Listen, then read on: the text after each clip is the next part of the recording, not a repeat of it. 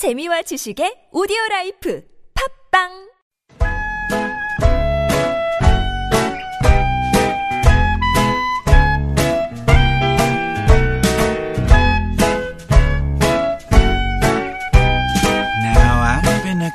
메마른 마음에 산뜻한 문화의 바람이 붑니다. 이다혜의 책 그리고 영화. But I'll give you Panavision pictures if you give me technicolor dreams. I never thought in terms of 네, 복잡한 일상에서 벗어나서 책과 영화 이야기 나눠보는 시간이죠. 책 그리고 영화 씨네이십일의 이다희 기자와 함께합니다. 안녕하세요. 네, 안녕하세요. 네, 반갑습니다. 어, 조금 전에 정현 선수가 페더러와 경기를 갖는다는 소식이 네. 이제 전해졌네요. 베르디흐와 페더러와의 경기에서 페더러가 이기면서 어, 금요일 저녁 오후 다섯 시 삼십 분에 사 강 경기가 펼쳐집니다. 네, 금요일 저녁에 일찍 네. 귀가해서 경기 그렇죠, 조금 일찍. 예, 치맥하기 딱 좋을 때잖아요. 네, 사실. 오늘 정현 선수 경기 때 보니까 그 실시간 검색어 네. 일 위가 테니스 룰인 거예요. 사실 테니스가 그렇지. 예.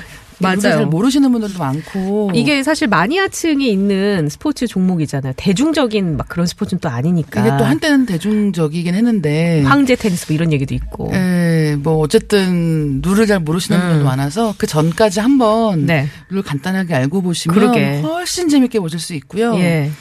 부디 좋은 결과가 있었으면 좋겠습니다. 네, 맞습니다. 네. 뭐 많은 분들이 진짜 딴 세상 사람들 같았던 페더러, 조코비치 이런 선수들과 경기를 하고 이기고 어떻게 저렇게 스물한 살 정현 씨가 이렇게 여유가 있는지 그렇죠. 아주 자랑스럽다. 네, 인터뷰하는 어, 것도 네, 얘기도 있고 어, 저희도 건승을 기원하겠습니다.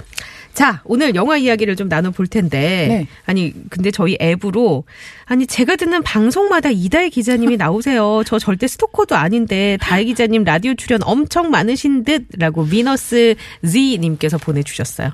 방송 어디를 이렇게 많이 출연하시는 거예요? 그렇게 많이 출연 안 하는데 음. 제가 이분을 따라다니고 있나 봐요. 위너스 Z님을 제가 따라다니고 있는 것 같습니다. 자, 영화가 염력인데 네. 이게 초능력과 관련된 이야기예요? 네.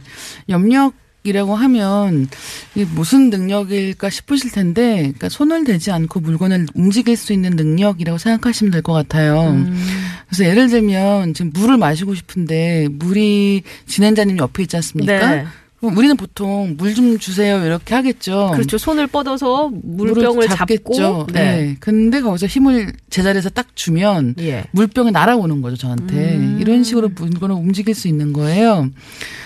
이런 능력이 뭐에 쓸모가 있는가라는 이야기를 하고 있고 어, 류승룡 씨 주연의 코믹 하면서도 좀 묵직한 사회적인 그런 메시지가 있는 영화가 바로 염력입니다. 어, 그래요? 일단 이 영화를 감독한 연상호 감독은 부산행 감독이거든요. 네, 좀비 영화를 만들었었잖아요. 부산행도 떠올려 보시면 예. 좀비 영화이기도 하지만 영화를 보면서 느끼는 것은 좀비도 무섭지만 사람도 얼마나 무서운가 그렇죠. 라는 생각 들지 않습니까? 갇혀있는 공간에서. 누군가는 살아남아야 되고. 그렇죠. 예. 지금 모두가 다 살 수 없다고 한다면 음. 누구를 내보내야 되는 거 아닐까라는 생각을 한다든가 또 이를테면 그런 권력을 가진 사람들이 어떻게 결정하느냐에 따라서 굉장히 많은 사람들의 생명이 오갈 수 있단 말이죠. 그런 어떻게 보면 좀비물이라고 하는 장르 영화에서 굉장히 장르적인 쾌락을 주면서도 거기서 가족 간의 사랑을 이야기하고 또 어떤 사회에서 가진 자와 못 가진 자의 이야기를 이미 한 적이 있는 감독이기 때문에 네. 이번 염력 같은 경우도 보통 우리가 이런 초능력을 가진 사람들의 이야기라고 하면 슈퍼히어로가 나오는 이른바 뭐 아이언맨이라든가 네. 아니면 무슨 스파이더맨이라든가 음. 이런 영화들을 떠올리실 텐데 이 작품은 그것과는 약간 다릅니다. 일단 영화를 보시면 그 용산 참사를 떠올리실 수 있는 네. 그러면 이제 철거를 앞둔 상가 지역에서 벌어지고 있는 일을 그리고 있고 예. 이제 그 상가에서 일하고 있는 사람이 신은경 씨인 거예요. 신은경 씨의 아버지로 류승룡 씨가 나오고 있는데 이 철거를 위해서 들이닥친 이 용역 사람들과 네네. 이 철거민들이 싸우는 그 과정에서 음. 이 초능력인 염력을 이용해 맞대응을 하는 그런 이야기가 펼쳐지고 굉장히 재미있게도 사실 그러면 아, 이거 굉장히 묵직하겠다라는 생각을 하실 텐데 예. 포털 사이트에서 영역이라는 영화 검색해 보시면 장르가 코미디라고 뜹니다. 아. 그러니까 어떻게 보면 류승룡 씨가 그 칠 번 방의 선물 좋아하신 네네. 분이라고 하면 굉장히 그 감동을 주면서도 이렇게 웃음을 놓지 않는 그런 연기를 참 잘하는 배우라는 생각을 하실 텐데 이 염력이라는 영화에서도 그 둘을 잘 하고 있는 음. 그러니까 예를 들면 우리가 어떤 힘을 줘서 뭔가를 할 때 보면은 얼굴 표정도 이상해지고 그렇죠. 몸도 막 이렇게 네. 비꼬면서 힘을 주려고 하잖아요. 예.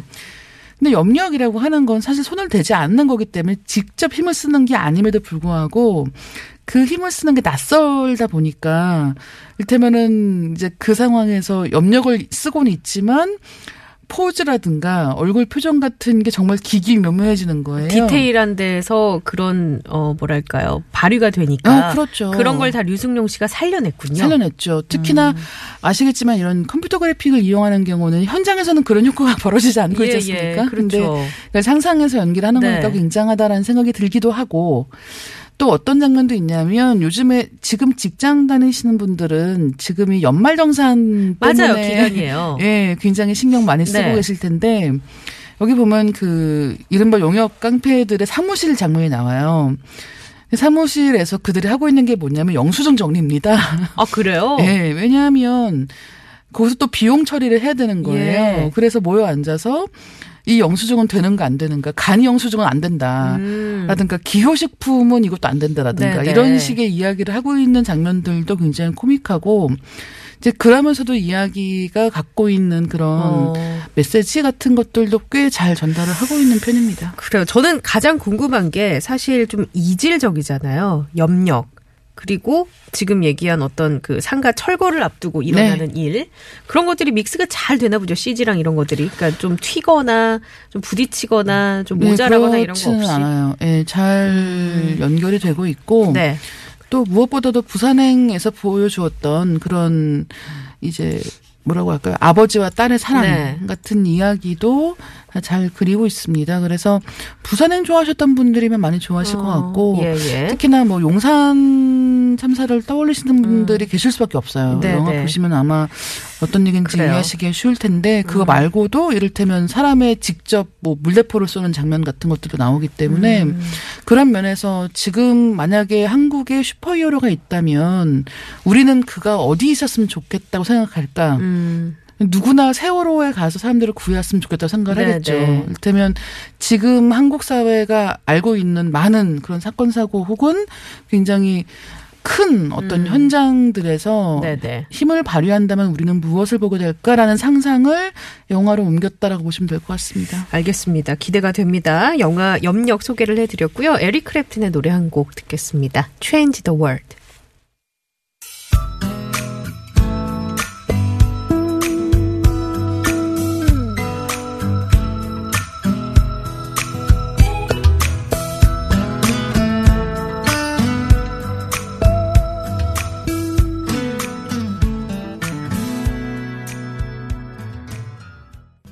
네, 이다희 기자와 함께 책 이야기 이제 나눠보겠습니다. 책은 어떤 책 들고 오셨어요? 굉장히 두꺼운 책 들고 오셨네요, 오늘. 네, 책 제목이 도시는 무엇으로 사는가. 도시는 무엇으로 사는가? 네. 어, 뭐 건축과 관련된 책인가요? 네, 건축과 관련되어 있고요. 어, 유현준이라고 하는 어, 홍익대학교 교수가 네. 쓴 책입니다. 근데 어, 유현준 씨라고 하면 아마 바로 떠올리시는 프로그램이 있을 거예요. 요새 알아두면 쓸데없는 신비한 잡학사전. 네. 줄여서 알쓸, 알쓸 신잡. 네. 이라고 하는 프로그램에 네. 나와서 이제 건축에 대한 이야기를 굉장히 이해하기 쉽게 재미있게 하신 분인데 이분의 신간입니다. 도시는 무엇으로 사는가라고 하는 이 책 제목을 보시면 아시겠지만 예. 그야말로 도시랑 관련된 그리고 이야기를 건축을 중심으로 해서 들려주고 있는 그런 네. 책이고요. 뭐 서울부터 시작을 해서 뭐 피렌체 이야기도 있고 로마 이야기도 있고 음. 그다음에 일본의 도시들이라든가 아니면 뭐 파리 같은 뭐 유럽의 도시들이라든가 네. 다양한 도시들의 이야기를 하면서 건축이라는 게 어떤 역할을 하는가. 그다음에 뭐 예를 들면 그런 생각하잖아요. 뭐 여행을 다니다 보면 아, 왜 서울 거리는 파리나 런던과 다를까라는 음. 걸 생각하시는 분들도 계실 네네. 것이고, 아니면 왜 강북과 강남의 거리는 다를까, 그런 것에 대한 이야기가 들어가 있죠. 있군요. 네. 예를 들면 걷기 좋은 거리라는 게 따로 있을까에 대한 이야기도 있는 거예요. 네. 그럼 걷기 좋은 거리는 어떤 거리냐면 어, 예를 들어서 모퉁이가 많아야 된다는 거예요. 모퉁이가 많다라고 하는 거는 건물이 그만큼 작고, 그 건물이 작다는 건 또 거기 하나하나에 들어갈 수 있는 상점의 개수가 많겠죠. 예. 그래서 이벤트가 많아진다고 하면, 여기서 이제 표현을 하고 있거든요. 뭐 예를 들면 북촌 같은 느낌을 생각하면 그렇죠, 되겠네요. 그렇죠. 네. 네. 그러니까 계속 몇 걸음 걷고 또 다른 가게가 음. 나오고, 또 몇 걸음 걷고 다른 가게가 나오고, 그 다음에 또 금방 골목에 나오는 식으로 된다면 그만큼 걷는 사람에게는 재미가 있는 거리가 된다는 뜻이에요. 근데 이제 강남의 뭐 테헤란로 같은 데를 예로 들자면 굉장히 넓은, 그렇죠, 빌딩이 뭐, 어마어마하죠. 네, 빌딩도 크고 길도 크고 이런 네. 상황에서 사실은 한참을 걸어도 건물이 안 끝나는 경우가 음. 많죠. 그다음에 그 건물 같은 경우는 특정 회사 건물 같은 예를 들자면, 그러면 그 회사 건물이기 때문에 들어갈 수가 없죠. 그렇죠. 예, 네, 그러니까 걷는 사람 입장에서는 피로감이 더 많다는 거예요. 음. 재미보다는. 네네. 이를테면 그런 식의 이야기도 있고, 그 외에도 뭐 이런 공원 같은 경우도 음. 뉴욕에 있는 센트럴파크하고 네. 보스턴에 있는 또 그런 센트럴파크를 만든, 같은 사람이 만든 공원이 있다는 거예요. 네. 근데 뉴욕 센트럴파크 같은 경우는 낮 시간에는 뭐 조깅하는 사람도 있고 낮잠을 즐기는 사람들도 있지만 밤이 되면 위험해진다는 겁니다. 네네. 근데 보스턴 같은 경우는 같은 사람이 살고 있음에도 불구하고 늦은 시간에도 예, 네. 사람들이 가족 단위로 산책을 한다든가 이런 경우가 많다는 거예요. 그건 왜 그런 걸까요? 여기 그것도 이제 얘기가 나오는데 네. 그 경우는 또 뭐가 차이가 있냐면, 센트럴파크는 워낙 넓기 때문에 사실은 안 보이는 사각지대가 많다는 거예요. 아. 그렇기 때문에 사각지대에서 범죄가 네. 일어날 가능성이 생기는데, 그 보스턴 같은 경우는 이 사각지대가 거의 없다는 겁니다. 음. 그렇기 때문에 사람들이 노출되어 있을 수도 있는 것이고 예. 또 그만큼 안심할 수 있다는 음. 거죠. 그래서 우리가 사실은 도시 공간이라고 해, 도시 공간에 대해서 어렴풋하게 생각하는 것들을 조목조목 네네. 이야기를 하고 있는 책입니다.